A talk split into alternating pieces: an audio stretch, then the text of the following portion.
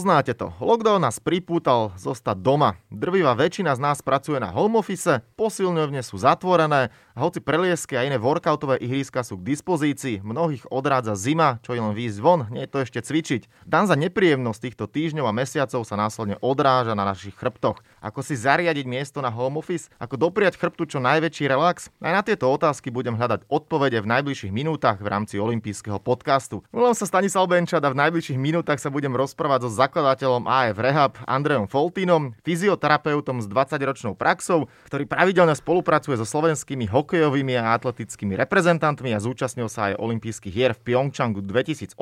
Andrej, pekný dobrý deň. Dobrý deň, prajem.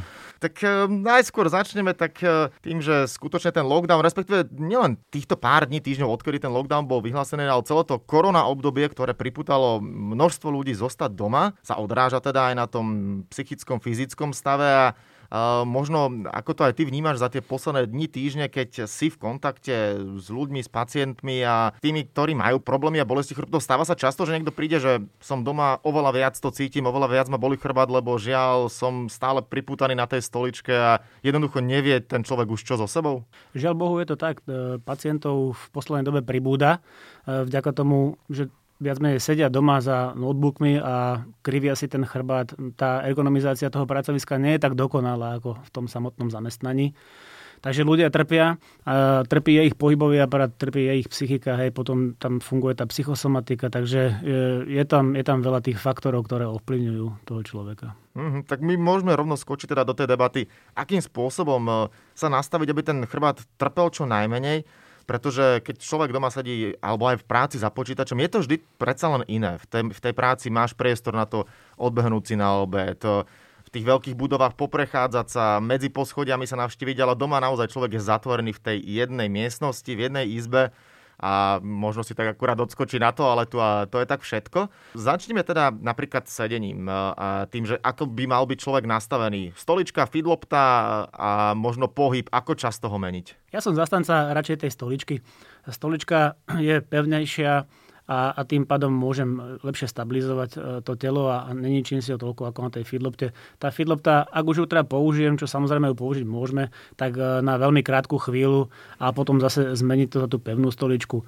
Taký ten ideálny set e, si myslím a doporučujeme to aj pacientom, že je tak okolo pol hodinky, 3 čtvrte hodinky, potom sa postaviť, trošku sa prejsť, ísť sa napiť, ísť na to vecko, ako si vravel, a opäť sa potom trošku zase ponaťahovať a vrátiť sa k tej, tej práci naspäť. A mm-hmm. takto to striedať. Práca za počítačom, lebo o tom viac menej ten home office je v dnešnej dobe, že väčšina z nás a väčšina ľudí pracuje s počítačom.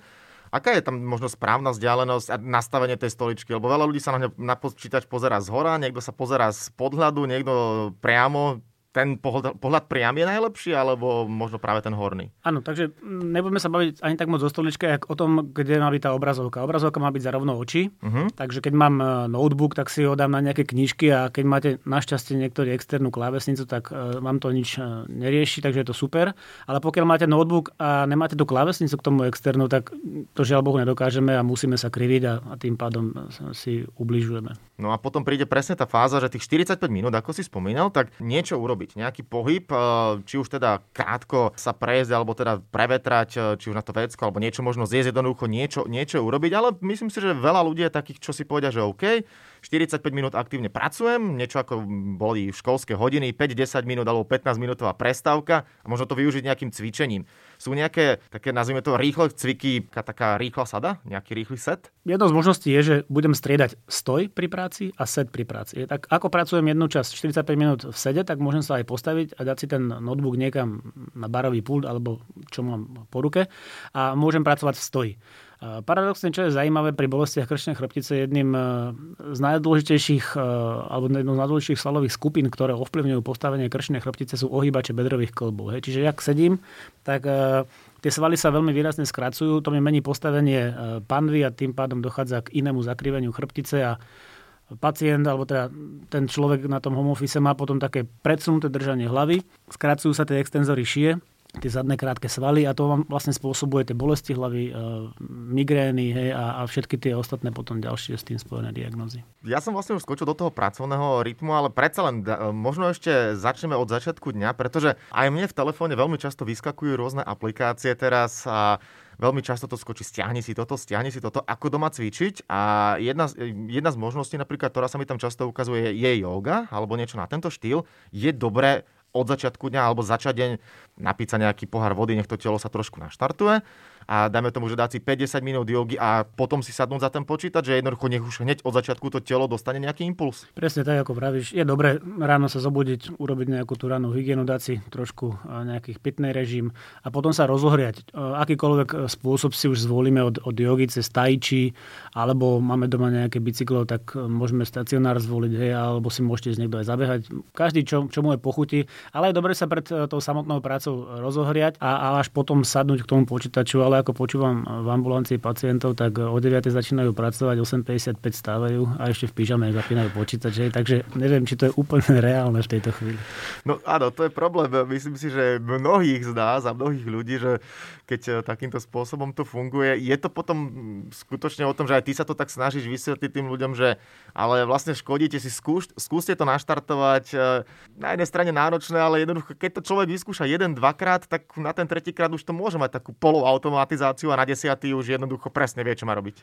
Áno, áno. Keď na tí pacienti prichádzajú, tak tie príhody sú takéto, ako vravím, ale tým, že ich postupne učíme a edukujeme k nejakým veciam, tak uh, oni si nájdú ten čas a vstanú trošku skôr a rozcvičia sa podľa toho, čo im my v ambulancii poskytneme a, a postupne okrem toho teda, že, že to majú ako rozcvičku, tak to majú ako regeneráciu toho tela a kompenzáciu toho preťaženia z toho sedu. Uh-huh. Keď sme sa bavili o tom, že človek teda na úvod by mal nejakú pohybovú aktivitu urobiť, OK, check, dan človek začne pracovať a teraz, e, tak ako hovorím, každú hodinu niečo, aspoň aby trochu tam nejaký ten pohyb bol.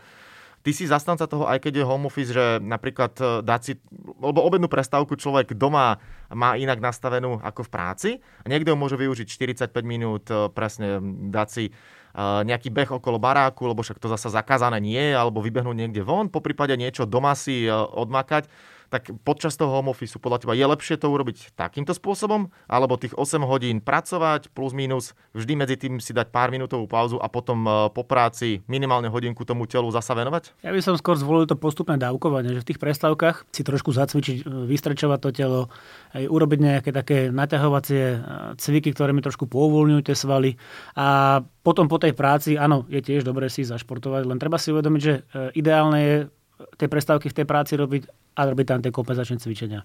Ako náhle ja 8 hodín sedím za tým počítačom a to telo sa mi kriví a skracujú sa mi tie svaly a potom idem následne športovať, tak hrozí, že môže dojsť k nejakému zraneniu, pretože ja vlastne používam to telo s tými skrátenými svalmi po tom celodennom sedení. Uh-huh. A teraz e, ja som to naznačil, že je množstvo tých aplikácií a mne to tiež, myslím, že všetkým, keď to poviem, asi to vyskakuje, vedia to ľahko nájsť si fanúšikom takýchto záležitostí, týchto aplikácií, lebo človek mnohokrát si niečo stiahne, tam vidí jednoducho ten plán 30-dňový, či už plankový, alebo neviem aký, všetci tam samozrejme vidíme tie krásne vyformované tela.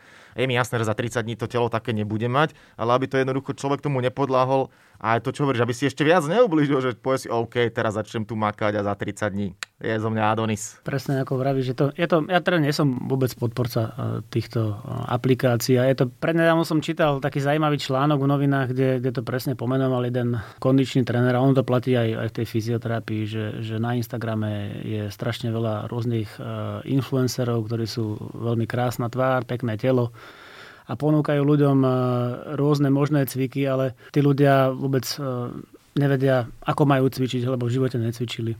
Nikto ich predtým e, nevyšetril, či majú nejaké poruchy toho pohybového aparátu, hej. čomu sa majú vyvarovať, čo radšej nerobiť a čo robiť.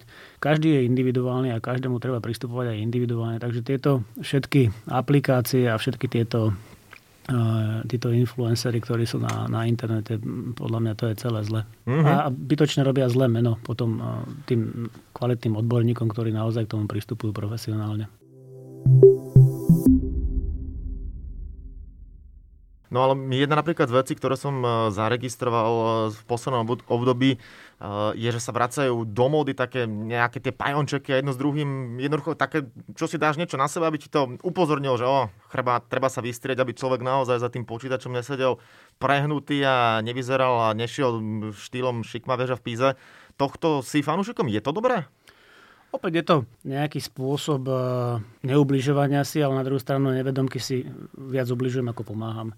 E, tieto pajončeky a všetky tieto pomôcky, ktoré e, sú pre tých ľudí poskytované, tak ide o nejakú pasívnu stabilizáciu toho pohybu. A to telo si vlastne povie, že veď nadrží nejaký pajonček, prečo by my sme mali aktivovať tie svaly, hej, takže budú ešte viacej ako keby oslabovať. A potom, keď si ten pajonček dáš dole, tak zistíš vlastne po nejakej dobe, že si ešte viac krivší, než si bol predtým. No a poďme sa už teraz baviť o také fáze, či už je tá práca skončená, alebo jednoducho je voľný deň pretože množstvo ľudí zvyklo chodovať do posilňovní, OK, tie sú teraz zatvorené, tak ako som ja začal e, na úvod, v Bratislave tiež a na celom Slovensku krásne teraz e, zimná rozprávka, všade sneh, poriadna kosa k tomu, Niekoho to odrádza, iní si povedia, dobre, ideme sa trošku vyblázniť, ale tak dáme takého toho priemerného Slováčiska, ktorý by aj chcel niečo so sebou robiť. Začneme behom. To je asi najčastejšie, čo teraz ľudia môžu si pre seba urobiť. Pracujúci, aktívny človek na home office je dobré popri tom mať ako voľnočasovú športovú aktivitu beh? Je beh dobrý na chrbát?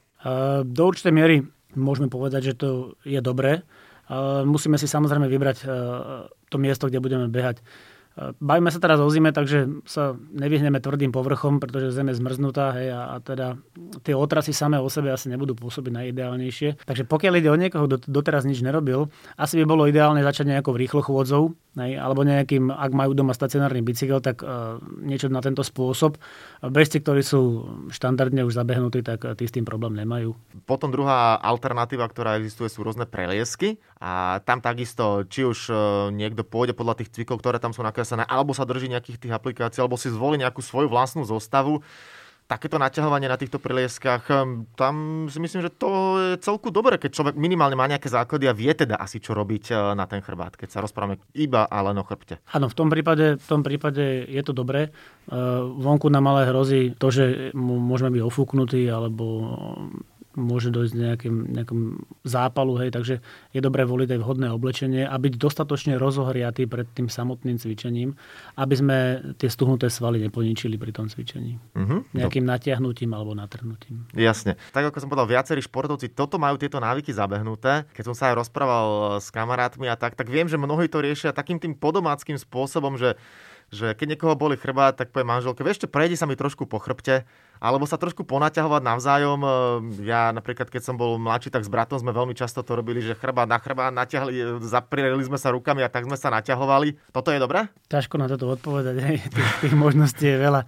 A pokiaľ je to takéto podomácké, takéto amatérske, tak to asi moc neublíži. Hej. E, že horšie by asi bolo, keby si išiel nejakému, poviem to jednoducho, naprávačovi, ktorý nevidel v živote žiadny rengenový snímok tvoj a nevidel ani tvoju rezonanciu a ty máš naozaj nejaký problém a môžete tým ublížiť. Hej. Takže tieto podomácké také svoje vlastné púkačky. Asi je, to, je to v pohode. No. Jasne. Keď sa budeme baviť o chrbte, tak 100% ehm, asi každý druhý človek ti povie, že dobre, chrbát ma napríklad boli po ránu, keď sa človek zobudí, lebo spánok. Spánok je samozrejme dôležitý a je dobré, aby ten človek ehm, mal a našiel si aj dostatok času na spánok, čo si budeme hovoriť. Keď má niekto ale chronické problémy s chrbtom a nejakým spôsobom ich nerieši, nechodí k fyzioterapeutovi, raz za čas možno zbehne na nejakú masáž, aj keď to tiež napríklad neviem teraz, ako v tomto období funguje, že či sa veľmi dá chodiť, nedá, ale to nemusíme riešiť, tak keď má niekto proste bolesti v chrbte, aká je nejaká možno základná rada na dobrý spánok? Tvrdý madrac alebo skôr mekší vankúš bez vankúša? Túto otázku dostávam často od pacientov a ja tam vždy vravím, že zlatá stredná cesta, ale vždy to závisí od pacienta je dobre tie madrace aj tie vankúše si poskúšať a vyhovuje úplne vždy každému tomu pacientovi niečo iné. To, čo vyhovuje jednému, nevyhovuje druhému. Niekto má rád strašne tie rôzne anatomické vankúše, že mu to robí dobre. Ďalší stiažujú, že sa im zdravotný stav zhoršuje. Čo ja môžem akorát tak povedať je, že na to, aby tá chrbtica bola zrovnaná, krčná chrbtica s hrudnou, tak e, sa odporúča mať e, pod hlavou niečo, čo má 5 cm. Hej. Akýkoľvek vankúš, akákoľvek e, poduška, čokoľvek to môže byť. Hej. Uh-huh. Uh, dokonca ja som sa stretol aj s takými názormi, keď som sa s niekým rozprával, že keď niekto má takéto bolesti, tak je dobre možno na nie celú noc samozrejme, ale na nejaké obdobie si len tak lahnúť na zem, na koberec, toto môže tomu chrbtu pomôcť, že keď sa človek tak, tak vystrie na tvrdú e, podložku? Je to menšie zlo, jak e, keď máš doma nejaký meký, e, meký madrac. V tom mekom madrace si taký, taký zvalený, skrútený v tom a, a to boli potom asi ten chrbát ešte viac. Takže keď už niečo, tak asi toto bude lepšia verzia. Mm-hmm. si na zem. Mm-hmm, jasne. A mimochodom, keď sme aj pri tých pri tej skutočnosti, že posilky jedno druho, s druhým je zavreté. A možno aj keď sa otvoria, veľa ľudí stále bude mať strach chodiť, čo je asi úplne pochopiteľné. Tá situácia je, aká je a človek, keď vníma a počúva tie správy, tak jednoducho už sa to dostane aj do hlavy, čistá psychóza. Čo si možno domov kúpiť, ako doma cvičiť, rôzne expandery existujú, aj do bytu sa tu bez problémov dá dať, alebo rôzne gumy. Skúsme si takú nejakú zostavu urobiť, že čo všetko sa dá a je vhodné pre telo. Keď to pojmeme tak vo všeobecnosti na, na komplexnú nejaké precvičenie toho tela, tak uh, môžeš využiť doma od, od flašky až, až po čokoľvek, hej, nábytok. Uh, vieš.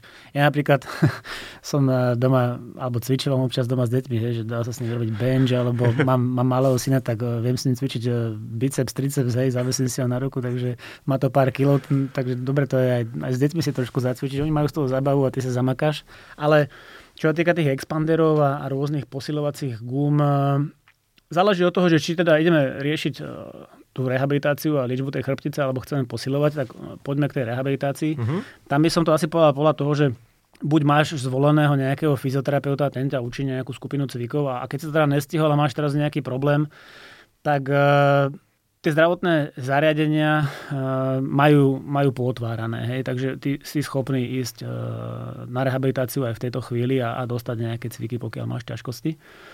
A také, také tie základné veci sa dajú samozrejme nájsť aj na odborných stránkach. Tie, tie jednotlivé rehabilitačné centrá alebo aj na našich stránkach e, nájdú pacienti e, pomoc, ako, ako si pomôcť od, prv, od základných bolestí chrbta.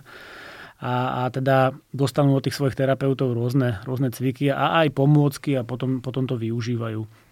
Čo sa týka nejakého posilovania, tak verím tomu, že a videl som aj na, na internete rôznych tých kondičákov, ktorí majú síce zavreté, ale sú, sú schopní tým svojim pacientom ponúkať rôzne konzultácie a posielať im videá, ako majú cvičiť a, a posilovať doma ďalej.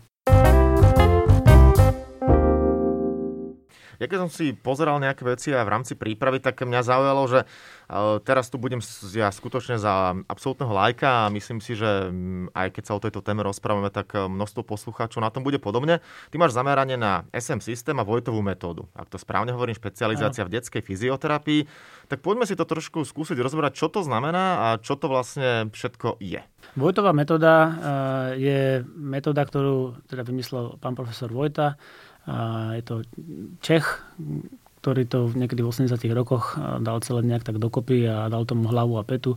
A je to vlastne špecializácia alebo zameranie sa hlavne na detskú neurológiu, na vývoj toho dieťaťa, na tú ontogenézu od 0 až e, do nejakých 17 mesiacov, keď dieťa začne štandardne chodiť. Našou úlohou Vojta terapeutov v podstate je to, aby sme včas zachytili a diagnostikovali na tom dieťaťa nejaké pohybové, zlé pohybové vady alebo teda vývoj. A po tej správnej diagnostike samozrejme zahájili aj tú liečbu. Častokrát tá Vojtová metóda je propagovaná tým spôsobom, že je to bolestivé a že dieťa u toho strašne plače. Ale, ale samotná tá metóda je práve, že je kontraindikovaná bolesť, takže je to veľmi, veľmi jemné a, a to dieťa neplače, pretože by ho to bolo, ale prače len preto, že je veľmi nabudené to telo to nevie nejakým spôsobom spracovať a, a tým pádom dieťa plače. Hej. Je to nejakým, tak môžeme povedať, že tam chce povedať, že pustím a nepáči sa mi tá pozícia, tak, tak to dáva najavo plačom. Ale zase štandardom je, že po pár terapiách to dieťa už u toho vôbec neplače, len tam tak e, leží alebo klačí a my ho aktivujeme a Dosahujeme teda aktiváciu toho mozgu, ktorý potom vysiela tie správne signály do svalov o tom správnom vývoji toho dieťaťa. Hej. Takže včasná diagnostika, to je základ tej Vojtovej metódy. No a potom v druhom rade už keď to dieťa má nejakú e, vadu, vývoja, tak e, sa snažíme ho e, liečiť a dostať do normálu, hej, naviesť na tie správne pohybové vzorce. Uh-huh. Existuje nejaká štúdia, po prípade nejaký uh nejaké porovnanie s minulosťou, že je viac prípadov, že to sú, nazvame to také tie lenivé deti, alebo že majú také, že lenivé svalstvo a jednoducho treba ho trošku viac naštartovať? Dobre to hovorím? Môžeme to aj takto jednoducho povedať, že sú to také tie lenivšie deti, ktoré my naštartujeme v tom vývoji. Veľmi častokrát sú to aj deti, ktoré sú predčasne narodené a potom bavíme sa o takých tých vážnejších aj stavoch, hej, kedy to môžeme tak vo všeobecnosti no, poznajú všetci asi pod detskou mozgovou obrnou, čo je taká, taký balík všetkých možných diagnóz ale keď sa to rozmejí na tak tam môže byť e, zvýšený tónus toho svalstva alebo znížený tónus toho svalstva u tých, u tých detičiek a našou úlohou je teda to e, dať na tú správnu cestu pomocou e, týchto rôznych pozícií a zón. Mm, sú takéto deti v tom neskoršom vývoji také, že môžu absolútne bez problémov sa zaradiť možno až medzi top športovcov, alebo skôr je to o tom, že jednoducho pomalými krokmi ich dostať a zabehnúť aspoň do normálneho života. Samozrejme, pokiaľ e, dlhodobo sú v tej terapii, tak e, môžu s nich byť kľudne aj športovci. E, na niektorých deťoch ani postupom času nevidí človek, že mal nejaký problém v detskom veku. Ale zase na druhú stranu sú aj také deti, ktoré, na ktoré sme šťastní, že vôbec začnú chodiť a, a sú schopné samostatného života. Jasne, tak budem držať palce, nech toto poslanie, pretože v tomto prípade asi môžeme to nazvať aj poslanie pri detičkách, nech to ide čo najlepšie. A keď som povedal ten SM systém, môžeme sa aj k nemu dostať. Čo všetko vlastne to obnáša? Určite. SM systém eh, je metóda, ktorú vymyslel zase eh, český lekár, lekár doktor Smíšek. A je to metóda, ktorá je vlastne špecializovaná na liečbu pohybového aparátu v zmysle eh, poškodených platničiek, čiže bolesti chrbta, skoliózy, a, a všetky tie deformity, ktoré proste súvisia s chrbticou. My tú metódu využívame teda e, veľmi v našej praxi a e, hovoríme teda, že sme špecializovaným pracoviskom na túto metódu nielen v zmysle liečby, ale aj školiaceho centra. A je to metóda, pri ktorej sa využijú také špeciálne zelené elastické lana, a my pomocou týchto lán aktivujeme svalové reťazce, ktoré majú stabilizovať e, ten pohybový aparát a, a vlastne chceme tie skrátené svaly z toho sedu pri tom počítači pouvoľňovať. Máme na to také špeciálne manuálne techniky, ktoré sú súčasťou tej metódy. A v druhom kroku tej terapie e, chceme naučiť e, toho našeho pacienta správne sa aktivovať pomocou tých cvikov a snažíme sa každému tomu pacientovi využiť tie cviky na mieru podľa toho, akú má svalovú neuronováhu a akú má diagnózu. Koľko možno minút eh, denne, alebo keď je nejaké to pravidelné cvičenie, by toto všetko malo eh, obnášať, eh, bavíme sa možno 10, 15, pol hodina? Záleží od diagnózy, ale takým štandardom, ktorý my doporučujeme našim pacientom, a teda našťastie to dodržujú, je, že cvičia 5 krát denne v takých približne 3 hodinových intervaloch a tam sa vždy zarazia všetci, čo, 5 krát ja nemám cvičiť. tak to vždycky... Tiež som sa pozeral najskôr, že... tak to vždycky upravíme, že, že stačí, keď budete cvičiť 4 e, krát denne takú malú zostavu, ktorá vám zabere 5 minút uh-huh. a potom na večer si dáte takú väčšiu zostavu, ktorá vám zabere pol hodiny, 3 čtvrte hodinu a tá zostava vlastne slúži na to, aby sme zregenerovali to telo po tom celodennom preťažovaní. Uh-huh, super, tak e, ešte mám aj e, krátke otázočky, keď sme dali aj výzvu, že sa môže niekto spýtať. Bolí ma chrbát, skúšam si možno pritom radšej lahnúť na brucho, že proste sa človek otočí. Jasne, že keď človek zaspáva, tak aj keď si lahne na brucho, tak určite počas toho spánku sa pretočí. Ale môže toto nejakým spôsobom pomôcť, že jednoducho, keď má niekto bolesti a lahne si v tej prvej fáze na chrbát, radšej zaspí na bruchu a možno mu to pomôže? To brucho skôr ubližuje. Vtedy ten chrbát je viac prehnutý. Uh-huh a, a vtedy dochádza keby k zhoršovaniu toho zdravotného stavu. Ideálna taká prvá pomoc, pokiaľ máte niečo takéto a potrebujete sa nejakým spôsobom uvoľniť, tak je sa schúliť do takej tej pozície embria, kedy mm. pritlačím kolena na hrudník a schúlim sa do seba.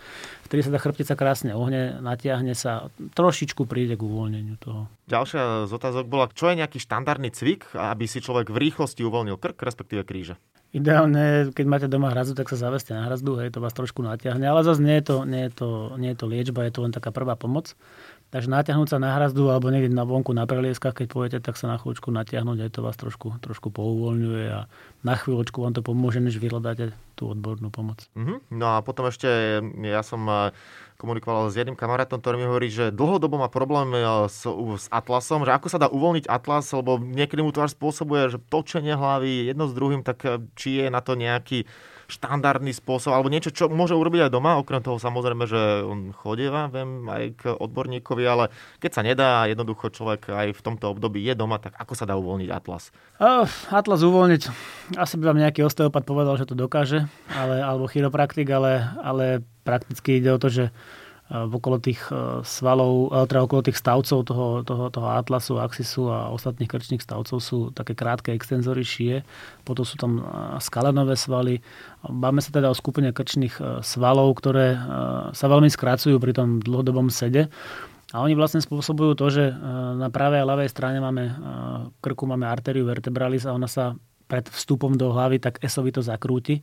A tie svaly, keď sa skrátia, tak oni vlastne natlačia ten druhý a tretí stavec na tú arteriu vertebralis a oni uberú akýby prietok krvi do hlavy. A z toho vzniká potom, vznikajú z tej bolesti hlavy migrény, pacienti sa stiažujú na to, že ich to tacká ako keby na jednu stranu. Takže skôr e, manuálne techniky, e, stretching, e, správne zvolené cviky na túto oblasť dlhodobo zaberú. Hej. Niekedy tie krátkodobé záležitosti nie sú úplne ideálne. Mm-hmm. Ja už viac menej túto tému chcel ukončiť, ale presne ešte pri tomto mi napadla jedna záležitosť, lebo viem, že množstvo ľudí, keď aj má takýto problém, a či už teda je to konkrétne s chrbtom alebo aj s inými častiami tela, tak si láhne na rôzne rolery. A tu je to možno tiež také napováženie, lebo však, OK, človek si na to povie, len si na to láhnem, pogulám sa na tom a to je ono. Je na to ale, alebo mal by byť na to vždy nejaký správny manuál, akým spôsobom pretože aj pri tom si možno človek trošku môže viac uškodiť, ako si ublíži. Áno, môže si pri tom ublížiť, ale, ale je to veľmi taká, by som povedal, že asi jemná technika. V tých svaloch sa nachádzajú také tie zatvrdlinky, keď mám preťažené svaly a skrátené svaly, tak hovorím o tzv. trigger pointoch a ten roller vám ich krásne pouvoľňuje, ten sval sa potom lepšie prekrví, je lepšie vyživovaný a tá bolesť a to napätie toho svalu môže ustúpiť a zlepšiť ten zdravotný stav. Nie je to liečba, ale je to jedna z možností, ako si uh, zlepšiť uh, pohybový aparát a ako si uľaviť. Super, tak uh, toľko teda hlavné rozprávanie v rámci olympijského podcastu, ale patria k nemu aj dve rubriky. Aké máš obľúbené raňajky, bez čoho si nevieš predstaviť začiatok dňa, možno nejaký raňajší rituál? Môj raňajší rituál studená sprcha a na raňajky v poslednej dobe sa snažím teda už niekoľko mesiacov e, žiť zdravo a, bez mesa.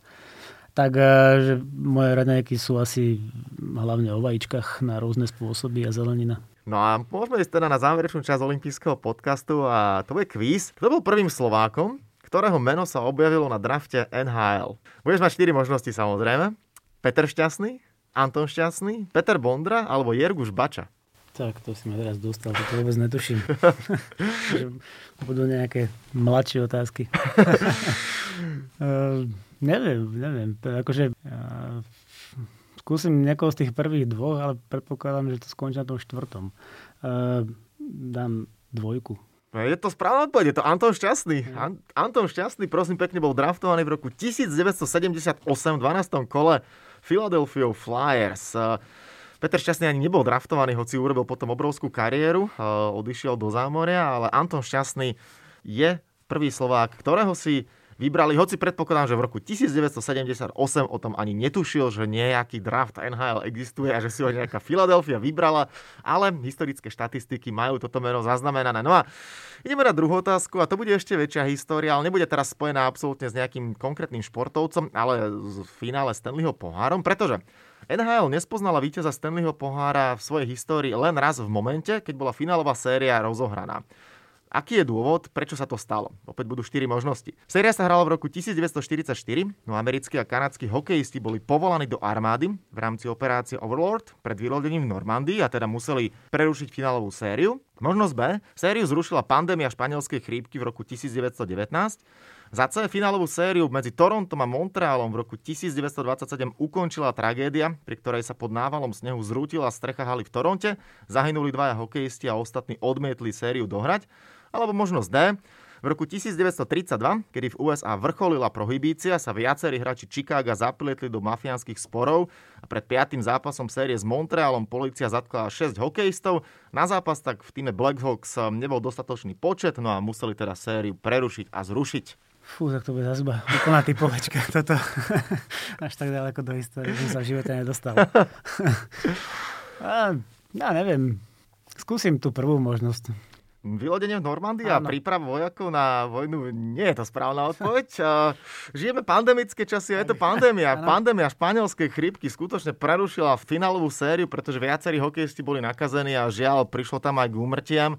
A na základe toho sa finálová séria, ktorá mala vtedy stav 2-2, zrušila, prerušila. V roku 1919, teda nikto nevyhral Stanleyho pohár, hoci sa séria odohrala a začala. No a ideme na tretiu otázku. Tá vždy býva spojená s Japonskom, keďže všetci pevne veríme, že najbližšie olympijské hry sa budú konať v Japonsku.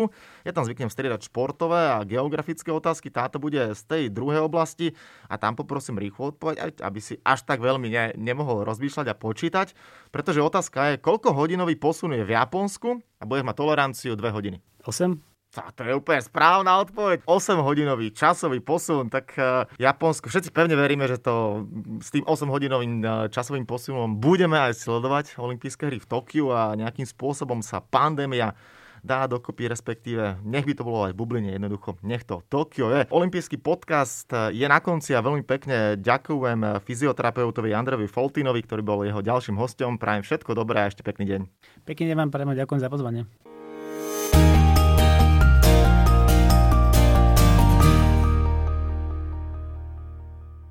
Tak, a to je na tentokrát všetko. Dúfam, že sa vám náš podcast páčil. Prihláste sa na jeho odoberanie vo svojej podcastovej mobilnej aplikácii na platformách Google Podcasty, Apple Podcasty a Spotify. Podcast môžete podporiť tým, že ho odporúčite niekomu z okolia alebo náš podcast ohodnotíte na Apple Podcastoch, veľmi nám to pomôže. Všetky olympijské podcasty nájdete na stránke www.olympic.sk lomka podcasty. Svoje postrehy, názory na aktuálny podcast mi pokojne napíšte na môj mail stanobencat.gmail.com Rovnako tak mi môžete napísať tipy, s kým alebo na akú tému by ste chceli počuť podcast v budúcnosti. Volám sa Stanislav Benčat a budem sa tešiť na vás pri ďalšom dieli. Tak teda zatiaľ sa majte a všetko dobré. Olympijský podcast vám prinášajú exkluzívny partner spoločnosť Typos, generálni partneri 4F a Toyota a hlavní partneri Bila, SPP a Matador.